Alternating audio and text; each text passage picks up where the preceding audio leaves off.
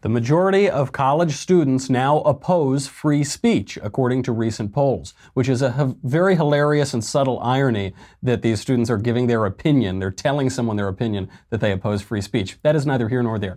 Left wing commentators want to gaslight us all on this and insist that the campus free speech crisis is nothing more than a myth.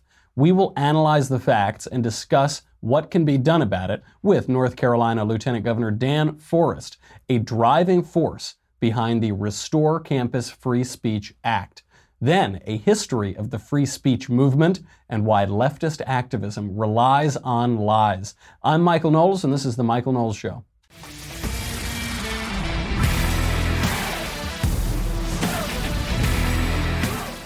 So much to talk about today. While we still have the ability to use our voices and to speak and to give our opinions, there is a lot to talk about because there are a ton of misconceptions out there, and lefties at Vox and the Washington Post are simply lying to the American people on the question of the free speech crisis on campus. But before we get to that, speaking of the campus, speaking of uh, things that you learn, things that better you, ways to rise up in society, let's talk about Skillshare. And let's keep the lights on because that per- just helps me personally rise up in society is when uh, our advertisers support the show. So you should support them too. They are wonderful advertisers like Skillshare, and this one is a no-brainer. The Michael Knowles Show is brought to you by Skillshare, and I've talked about Skillshare a lot. I've talked about them for a long time. It's an online learning platform with over 18,000 classes in design and business and technology and more. And the ones that I really like are fall into the more category because you know I never when I was in college I studied history and Italian literature. I uh, basically am allergic to any useful skills. I don't know I don't know that I possess any, and I, I certainly wouldn't want to even if I could. So there there are some skills that you can get on Skillshare which are uh, really uh, they don't seem to apply just to an industry. So one, for instance, is time management. There's some classes on that. Uh, that's really important, especially in this age where we're all talking about how we need to make our beds and get our life in order and clean our rooms. That's a very important skill. They also have pretty interesting ones, hypnosis, all of this. And then if you want to be useful and actually grow your skills for a job, you can do all of that too design, business, technology, and more. You can take classes in graphic design, social media marketing, illustration, mobile photography, blank book writing. Uh, you name it, they've got it. Most of those, I think. So, whether you're trying to deepen your professional skill set, start a side hustle, or just explore a new passion, Skillshare is there to keep you learning and thriving.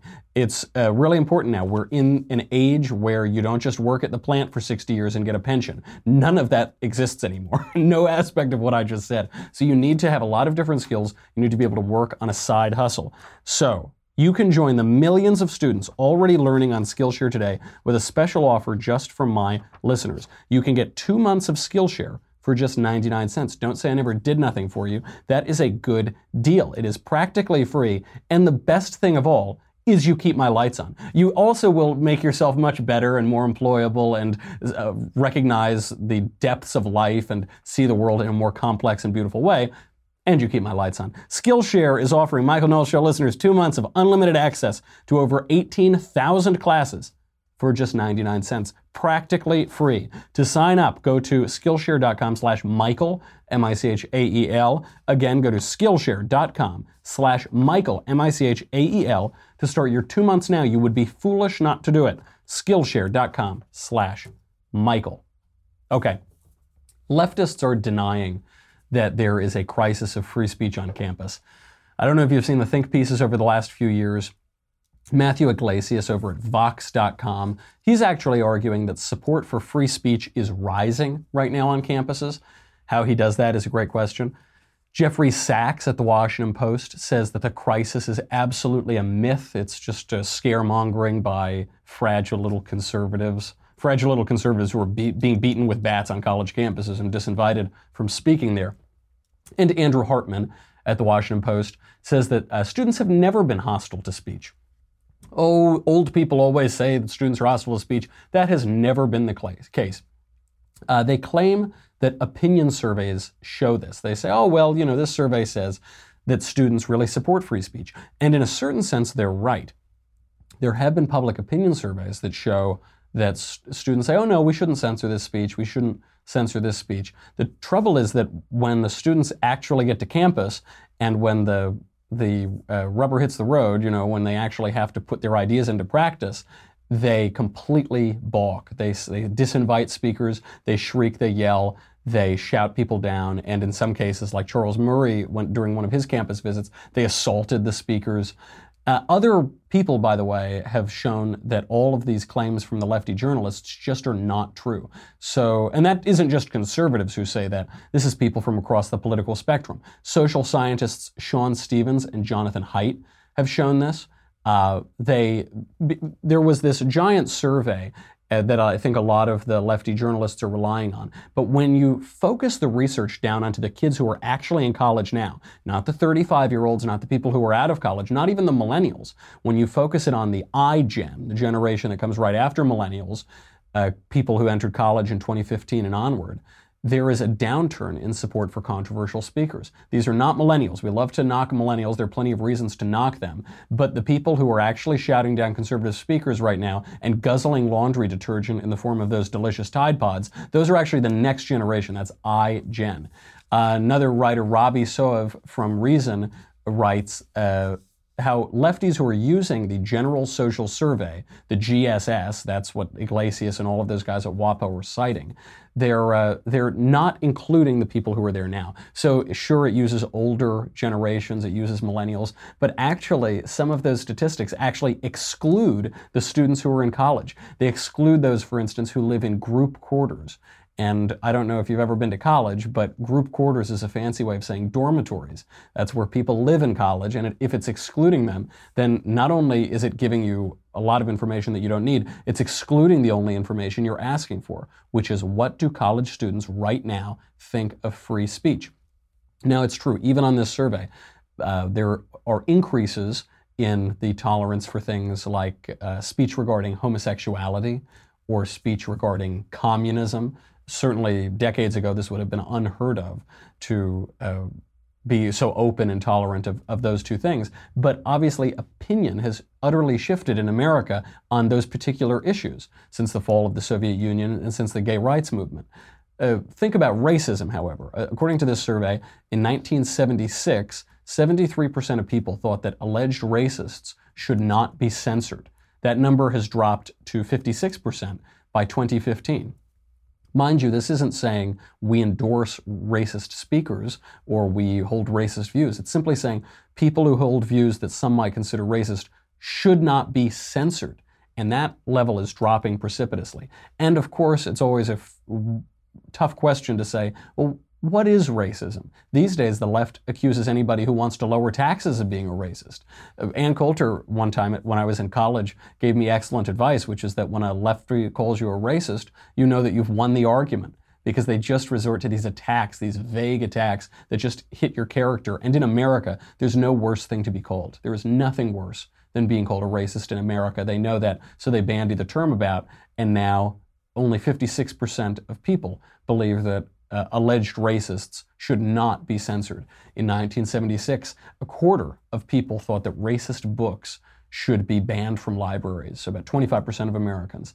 That number has increased to 39% by 2015 that books that are deemed racist. Now, who knows what's a, what's a racist book? There's that book always cited, The Bell Curve, which in one line says there might be racial differences in IQ, and this has no bearing on public policy. The w- one line, no, few people have even read the book. Most people have just read summaries of it. Would that book be banned? What else would be banned? Would, would uh, other polemical books from conservatives?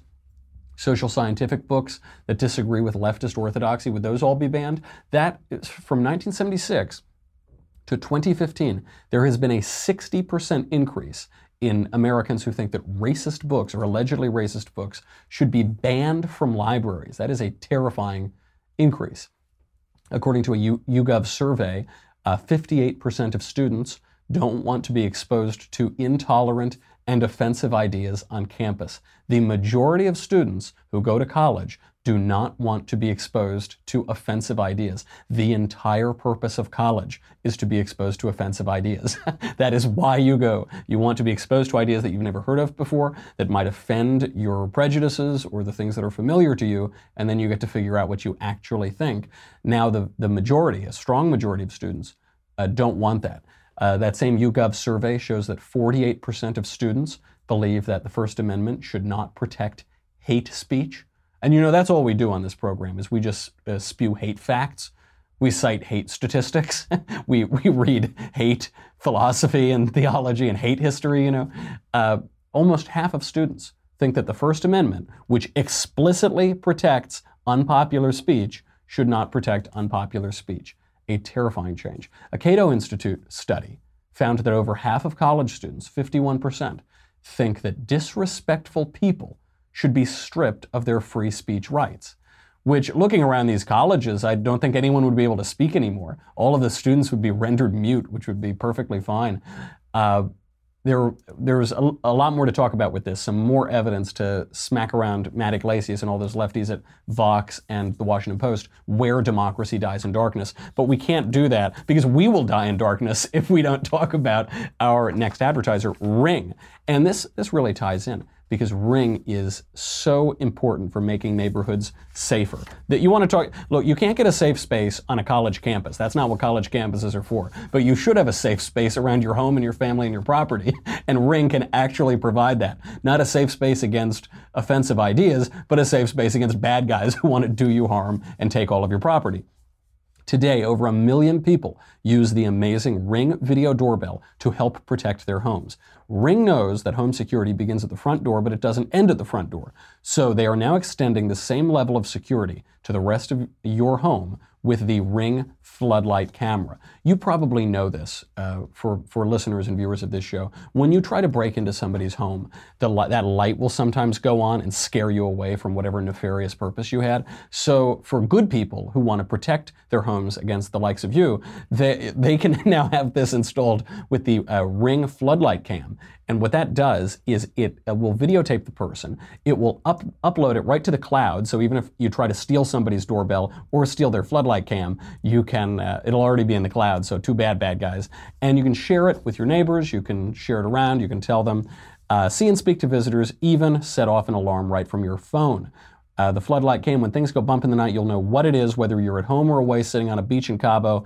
You, the floodlight cam and the doorbell will let you keep an eye on your home from anywhere. It's the ultimate in home security. No more neighborhood watches, no more driving around or going to meetings or whatever. It's the 21st century. Get into it. Save up to $150 off of a Ring of Security kit when you go to ring.com slash Knowles, K-N-O-W-L-E-S, ring.com slash Knowles, K-N-O-W-L-E-S, like Jay-Z's wife ring.com slash Knowles. All right, back to the other, the safe, the unsafe spaces at colleges. Uh, Katie Herzog at Writing at the Stranger points out that there is a survey from the Knight Foundation and uh, Gallup that shows that two thirds of students believe the Constitution should not protect hate speech. So that's another, that's a survey from Gallup. Two thirds of students no longer believe in the First Amendment. They want to gut it, they want to repeal it. They think that it should not protect hate speech, which really just means speech that I don't agree with. That's the actual definition of it. John Villasenor at Brookings, I'm sure I'm butchering that name. It sounds very uh, nice and exotic, Villasenor, but there's no squiggly on the name. But uh, in any case, from Brookings Institution, uh, they conducted a survey showing that one fifth of undergrads say that it is okay to use physical force to silence speakers who make offensive and hurtful statements. One in five undergrads are Antifa thugs in their own thought, at least. They think it's perfectly fine to punch somebody in the face if they say something that you disagree with. Uh, 50% of students think that it's okay to silence speakers by shouting over them. The heckler's veto. I've seen this at campus talks uh, all over the place. They'll start yelling at you. They don't want to. Uh, they don't want you to say what you want to say because they're afraid of these thoughts. They don't believe that there is an objective truth and that we're just debating over what the nature of that is. They they believe that we're just competing in a senseless world and I'm going to yell louder than you and that's how I'm going to win. As far as that, that's those are the broad statistics. As far as particular campuses go, take a look at Clemson, as Stanley Kurtz outlines at National Review. Uh, in 2006, when the redefinition of marriage was being debated, gay marriage was being debated, Clemson conservatives wanted to hold a rally to defend traditional marriage. They were told that they couldn't do that by the administration because the auditorium uh, was outside of the free speech zones. The auditorium on the college campus was not a free speech zone so they were not allowed to do that. In 2010, faculty were told that they needed administration approval before they could speak with their own public officials. They had to get administration approval to talk to their own politicians and elected officials. In 2012, the Foundation for Individual Rights in Education fought with Clemson again over these speech code policies, speech zones where people were allowed to say what they thought on a college campus and ask questions. In 2014, a faculty member called for publicly shaming every single student who attended an allegedly racist party. Now, I say allegedly racist because the party was a gangster themed party. You know, there are all these different parties on campus. Uh, there, there's some pretty funny ones. Usually, the whole point of these parties is to get girls to dress up in skimpy outfits. So they, you know, they'll have it like tennis bros and sorority and then there'll be words that I probably shouldn't say on the program. But you know, they always kind of rhyme or something. Uh, there was one called uh, D- dinosaurs and prostitutes or something was one of the parties. So anyway, that's the idea for these things. And uh, what's so awful about this, though, is that the lefties here, who are accusing people of racism and trying to shame students, they are conflating gangsters and black people. They are the ones doing it. It isn't the people who are saying, they're saying we're going to have a party of gangsters, and they say, oh, you must mean black people. So, what, when did I say that? When did I? You're the one who's saying black people are gangsters. It, the same, the lefties who say that Republicans use dog whistles. So, you Republicans, you're using secret dog whistles to uh, aggress against uh, black people or ethnic minorities. And one of the examples they cite is law and order. They say if you support law and order, that's a dog whistle against black people. If you talk about getting tough on criminals, that's a dog whistle against black people. You say, I don't think black people are criminals. I don't think those are synonymous at all. You think that. That's deeply offensive that you think that. Perhaps you should go into a room and think about what you've done and analyze the basis of your own thoughts. That's not nice, you know. Uh, in 2015, Back to Clemson. That was a side note on usage. In 2015, campus activists uh, under the group See the Stripes, you know, see the Confederate stripes, they basically say that America is an awful racist place. This campus activist group demanded that attendees of that party, that aforementioned gangster party, be criminally prosecuted. You go to some stupid party so you can see girls in skimpy clothing, then you should then you have to be criminally prosecuted. That was their suggestion. Later that month, 110 professors signed a full-page ad in the Clemson student newspaper endorsing demands for prosecution. It's not look, students are always idiots. That's almost the definition of being a student. 110 of their professors, whom Roger, Roger Kimball calls them tenured radicals, those uh, people signed the petition saying, yes, we should prosecute people for trying to see girls in skimpy clothing at a party and being apparent, allegedly racist. There were three faculty members who defended the First Amendment. 110 opposed it, three supported it. In 2016, bananas were found near a banner honoring black history on campus. Activists called for criminal prosecution. They found a banana, they said this is an aggression against black people. It was later discovered that the bananas were not racially motivated at all. Occasionally, you just need to throw away a banana peel or something. Uh, it, this was known, by the way, by the administration that it was not racially motivated, even as they kept silent. In 2016, a Clemson RA, a resident advisor, uh, tried to ban displays of Harambe the gorilla, the gorilla who was shot at the zoo and became an internet meme. Again, I would like to point out it is not the conservatives here who are saying that black people are like gorillas. It's the lefties who are saying this horribly offensive thing. So they're, they're the ones who put it up and you say, hey guys, you know, it, that comparison didn't even occur to us. Who's the one who's thinking of the world in racial and uh, derogatory and defamatory terms? It would be the left. You could go on and on. I, there's not even enough time to go over all of the examples at Clemson. Then, of course, there's dear old Yale. Uh, we've all seen Shrieking Girl, you know, the girl, this is not an intellectual space. Wah, wah, wah.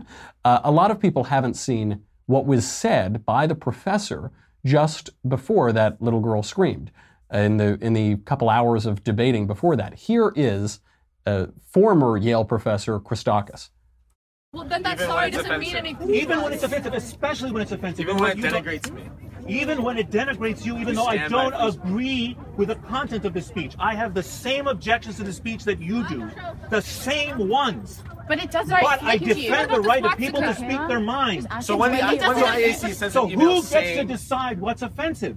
Who gets to decide, When guys? How about- how about who- When it's When, what if everybody says I am hurt? Does that mean everyone else has to stop speaking? But that's not what was No, happening. because Hold on. you don't. not what was No, no, but so you I don't agree cannot. with the content of your speech.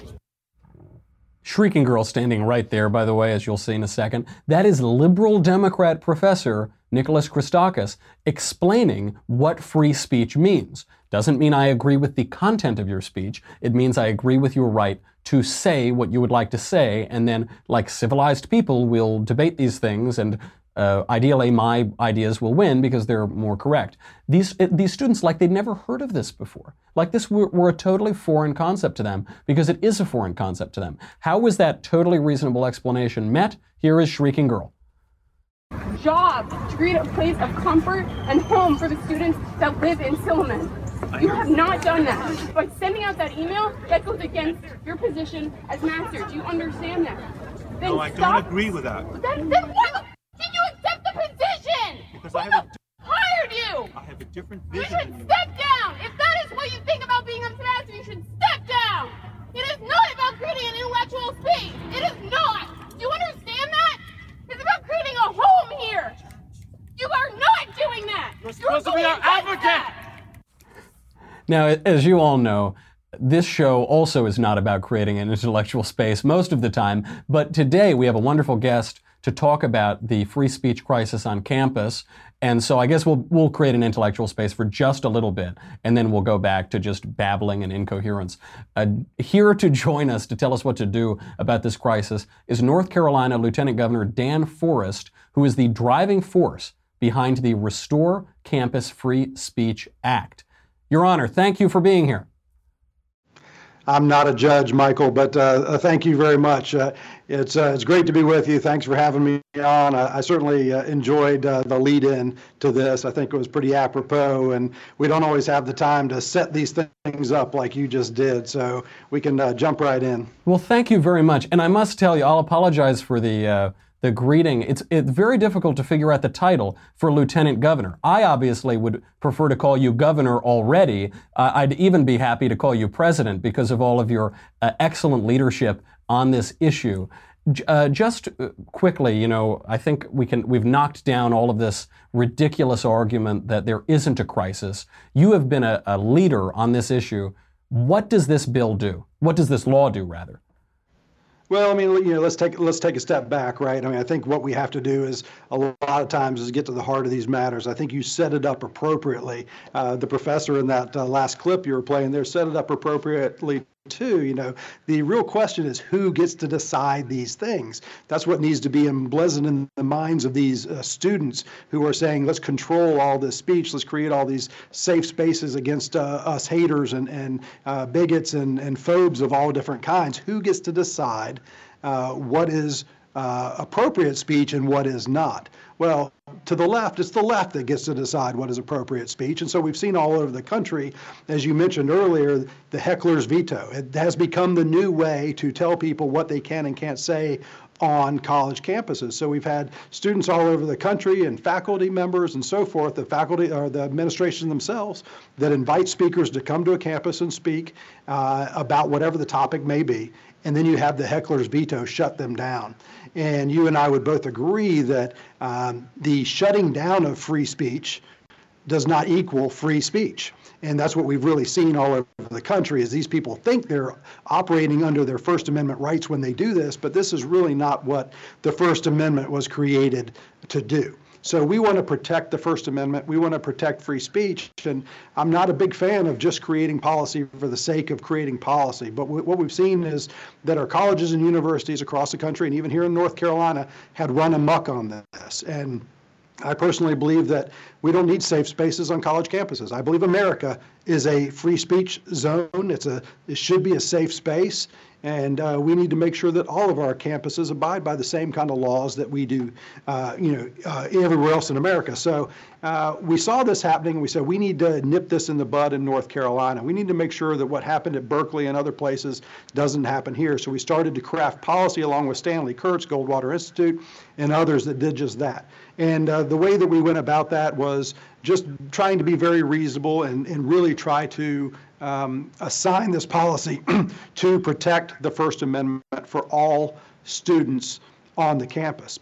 And so we put together what we believe is a kind of a uniform standard policy that we would like to see rolled out across the country. But you mentioned FIRE earlier as well, and I'll I'll hit on them. FIRE is this nonpartisan foundation that ranks universities and colleges across the country on uh, their access to free speech. So, so they have, as you know, a green light, yellow light, red light rating system. And if you're green, you're good for free speech. And if you're yellow, you're not as good. And if you're red, that's just bad.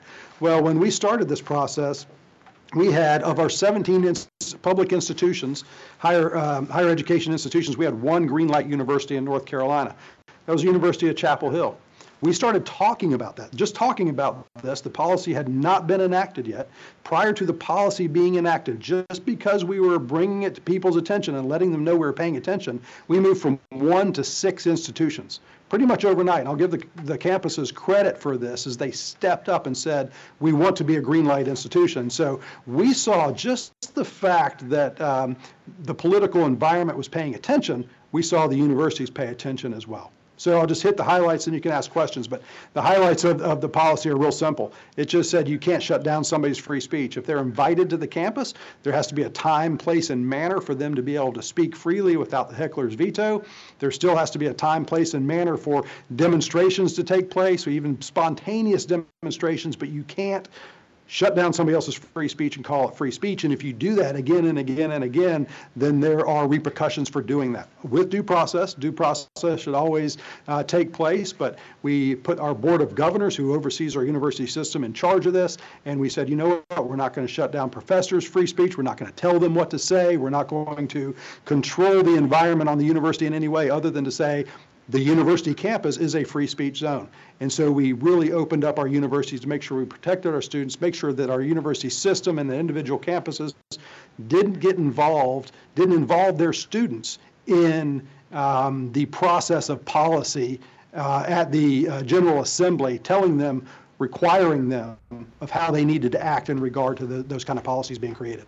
And that the point of that heckler's veto, that's such an important point to drive home that there are repercussions for this, that it is not free speech. Chesterton wrote in Orthodoxy, he said, there's a thought that stops thought, and that's the only thought that ought to be stopped. There, there is speech that stops speech, and you can't you can't have that. Those aren't there's no moral equivalence there. It's it's wonderful to hear that the campuses actually stepped up, or at least a lot of the campuses did, and said, no, we want to protect free speech. We didn't realize we weren't doing this and we want to do it now. And yet, when, when this passed the legislature in North Carolina, you got 10 yes votes from Democrats. The Senate, however, uh, passed it along strict party lines, and your governor, Democrat Roy Cooper, allowed it to pass into law without vetoing it. That's very good, but also without signing it. What does that say about the momentum for these kind of laws, about the appetite? Why are Democrats still keeping this at arm's length when even many colleges want to embrace it and want to live up to the highest ideals of the university? Well, I think because the uh, left has co-opted the Democrat Party, there's just, you know, that's just the way it is, and they have to appease their base. And so the reason the Senate uh, voted for it unanimously in North Carolina is because all the Democrats walked out of the room. So it was just Republicans actually voting on it. The Democrats decided to get up and leave. Uh, they didn't do that in the House. So they played uh, they played political football with this one. And the governor again just kind of ignored it and said, "Oh well, I want to play it both ways. I'm not going to sign it." Uh, and you know they all just kind of pander and say there's a lot of things we don't like about it, but there's some things we do like about it. Listen, we worked very closely with the university system. We wanted the universities, universities and the chancellors to be partners in this. We believe it protects the chancellors. We believe it protects the universities. Why would you pick a side and, and run headlong with a certain side that could get you in trouble as a university by going out against the, the First Amendment?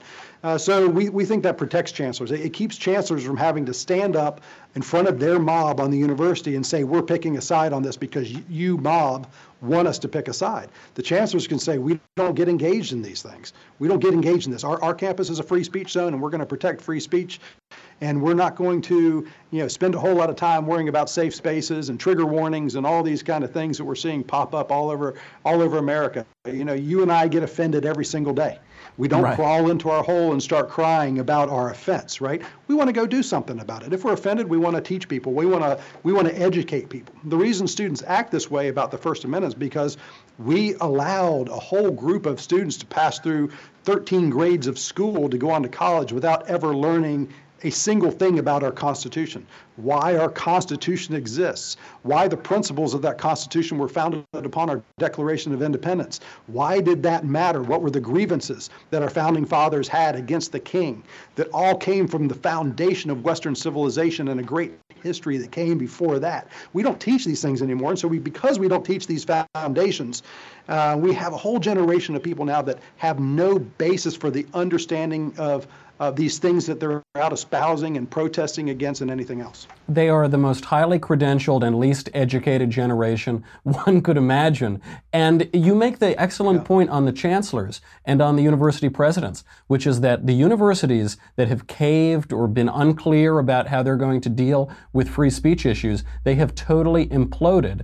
Uh, I, I remember when Yale was sort of ground zero for this, I wrote a letter to the president of Yale and I said, You think that you're protecting yourself by playing nicely with these kids and trying to accommodate them. This will not work out for you. They will not rest here. Their, their goal is not to preserve the ideals of the university, it's to hollow out the university. Whereas uh, places like Purdue University, where former Indiana Governor Mitch Daniels is president, he made it very clear. He said, We support free speech. This is not a negotiation. I'm just telling you how it is. Everything calmed down. The University of Chicago, same thing. Other states now are following your lead.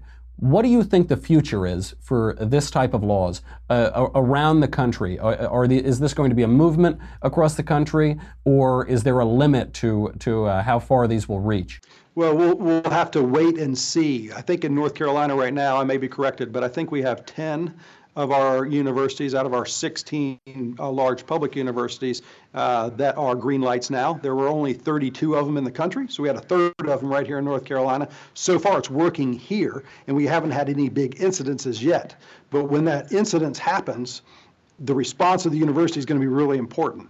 The response of our Board of Governors is going to be really important. The response of the General Assembly is going to be really important. That's what's really going to be the proof in the pudding of this, not that you create a policy, right? You can set the speed limit, but if everybody disobeys the speed limit, Right. it doesn't matter if you have signs all over the interstate. So right now we place the signs up, you know, if we place the guardrails out there, we'll see how everybody stays between the lines when push comes to shove. But I think it's good model legislation for the whole country. I think we've proved that at least the universities, uh, we have, again, 10 of them working towards 16, but we have 10 of them that want to uh, play this game the right way, just like Mitch Daniels does at Purdue. And so um, I think if, if we can keep moving along those tracks, we're going to start to educate the students as well. One of the provisions in this bill was to uh, have freshman orientation classes on free speech, to be able to actually tell these students what free speech means and what the campus free speech policy is. That's a really good first step, and we'll see how it plays out over time.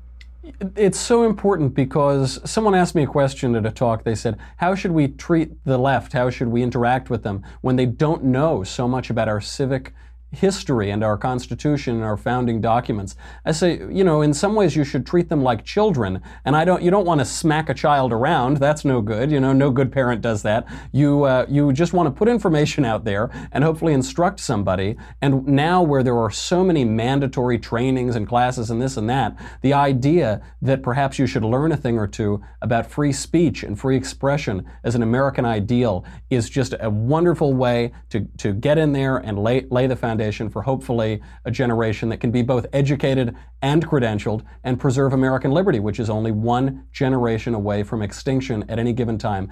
Uh, Lieutenant Governor Dan Forest, I've taken up a lot of your time, and you have to go get back to work because you were doing excellent work on this issue and others. So thank you so much for being here. Thank you, Michael. I enjoyed it. We'll look forward to the next time. All right, we and we're going to go into a little bit of the history of the free speech movement because this is that is the name of this movement. It's been around for about 50 or 60 years, and it is the most absurdly named movement probably in American history. But we can't get into that just yet, can we? I, this is it's so terrible because there's some really good stuff coming up. But if you were on Facebook or YouTube, well, you, we've probably been censored everywhere by now, haven't we? I mean, with all of the Zuckerberg stuff in the news, and YouTube has demonetized just about everything I've ever done. They probably demonetized my old acting reels on YouTube. So if you're anywhere, maybe you're listening to this through a tin can and a string or something somewhere, you have to go to dailywire.com right now. We thank all of our current members because you keep the lights on, and that is very important. That is a wonderful thing to do. Uh, if you don't do that already, come on and do it. It is only $10 a month or $100 for an annual membership. You get me, you get the Andrew Klavan Show, you get the Ben Shapiro Show, you get to ask questions in the mailbag. Uh, everybody can hear the mailbag answers and can hear the conversation and watch it, but only subscribers get to ask questions. Many are called, but few are chosen. So go over there right now, and again, none of that matters.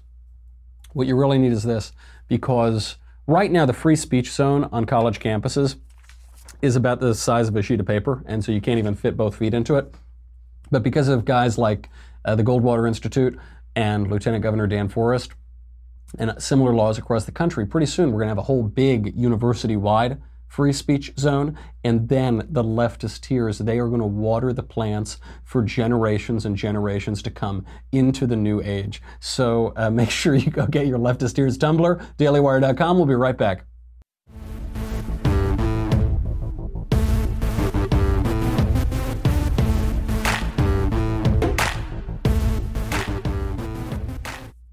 We're running late as always, but I'm going to fly through this because it's so important to know where all of this craziness comes from. It didn't just spring out of nowhere. The anti free speech movement didn't just spring out of the air or out of the ether or something.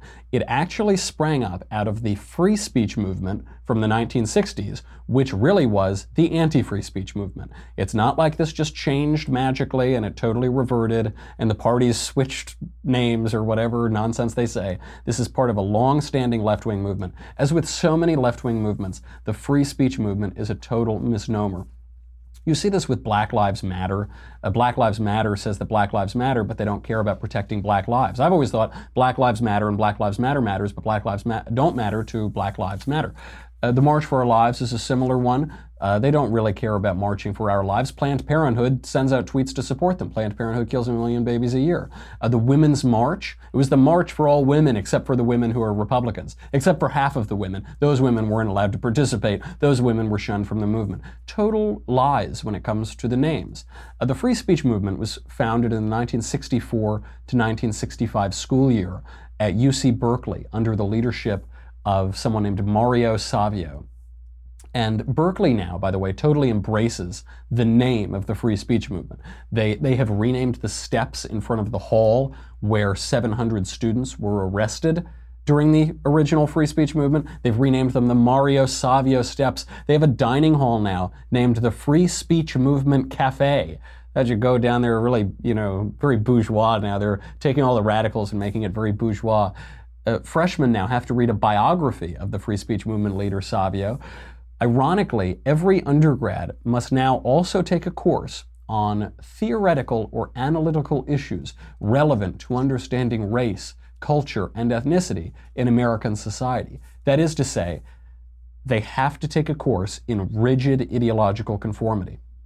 The free speech movement begets this. Well, how does the free speech movement beget mandatory ideological conformity? How did it happen? It's because it was a lie the whole time. Uh, this was largely aimed at uh, expanding political activity on campuses. So in the 1960s, by, or the early 1960s, political activity and fundraising on college campuses was basically limited to the GOP and the Democrat clubs, the college Republicans, the college Democrats. Those were the only people who could do it. The free speech movement, and which were basically useful idiots, for uh, communists, for the Soviet Union, for people who didn't like America very much. They viewed America as an evil imperialistic empire. They largely supported the Soviet Union in the Cold War. They opposed the Cold War liberal consensus. They wanted to clear political barriers for using campuses as a base for radical political activity. They largely supported the Cuban Revolution. There was a ton of uh, radical leftist student activism at the time. The Students for a Democratic Society, which gave way to a terrorist group called the Weather Underground, whose one of whose leaders, by the way, ended up mentoring Barack Obama. That's a separate story. Uh, Savio knew this. The head of the free speech movement knew this too. Years after the movement in the 1980s, he said that uh, nothing but good had come from FSM. Nothing but good had come from it. Sol Stern outlines this very well at a City Journal. This has uh, largely been the case. Our enemies in the 20th century, and especially in the 1960s, backed a lot of radical anti-American organizations to uh, to weaken the resolve of the United States and to sow division in the United States. We know this happened. They have admitted it. This was clear to many people at the time and to many more people now. Fortunately, there are organizations and there are politicians that are fighting back. You know, everyone now is so upset that Russia took out some Facebook ads. They took out a handful of Facebook ads in 2016 that wouldn't move the needle at all. They were doing far, far worse than the alleged Russia collusion in the 1960s. And the very people now who are so shocked by Russian collusion were the ones participating in it in the 1960s. There are organizations, there are politicians fighting back. Dan Forest is a good example. We should not be gaslit by this. This is obviously happening. We need to fight back every step of the way. Don't believe it for a second. When the Washington Post, where democracy dies in darkness, tells you this is a myth, where Matthew Yglesias says, oh, don't look there. No, no, nothing to see here. Move along, folks, move along. You know it's happening. And I'll use this as a good ex- time to plug uh, the Bill Buckley program at Yale there, you know, I was, I, I think, the first fellow for them in the first year of student fellows, and the Buckley program at Yale is one of these groups, one of the few groups that's bringing intellectual diversity to campus. They're having their fourth annual disinvitation dinner coming up on April 18th. They do this dinner every year where, where they take one of the people who has been disinvited from speaking at a campus because the lefties shout them down or threaten to kill them or something. They take one of those speakers and they invite them to give a talk in New York. Uh, this year it's Dr. Charles Murray, very interesting guy. Uh, that will be at the Metropolitan Club on East 60th Street in New York, New York. The city's so nice they named it twice. It's black tie optional, very fancy, swanky gala. Uh, for additional information, uh, email lauren at buckleyprogram.com. I'm going to try to make it if I can. I'm not sure if I'll be back east by then, but I'm certainly going to try to. And that is another way to fight back and, and also, of course, to support the efforts and the legislative efforts of guys like Dan Forest. They are doing God's work. It is really a beautiful thing. A good, a nice up note to end on. We will be back tomorrow. We've got more exciting things coming for you, but I won't tell. I, you should be surprised. And uh, get your mailbag questions in because that will be on Thursday. I'm Michael Knowles. This is The Michael Knowles Show. I'll see you tomorrow.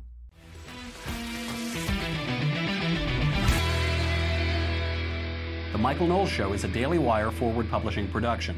Executive producer Jeremy Boring. Senior producer Jonathan Hay. Supervising producer Mathis Glover. Our technical producer is Austin Stevens. Edited by Alex Zingaro. Audio is mixed by Mike Coromina. Hair and makeup is by Jesua Olvera. Copyright Forward Publishing 2018.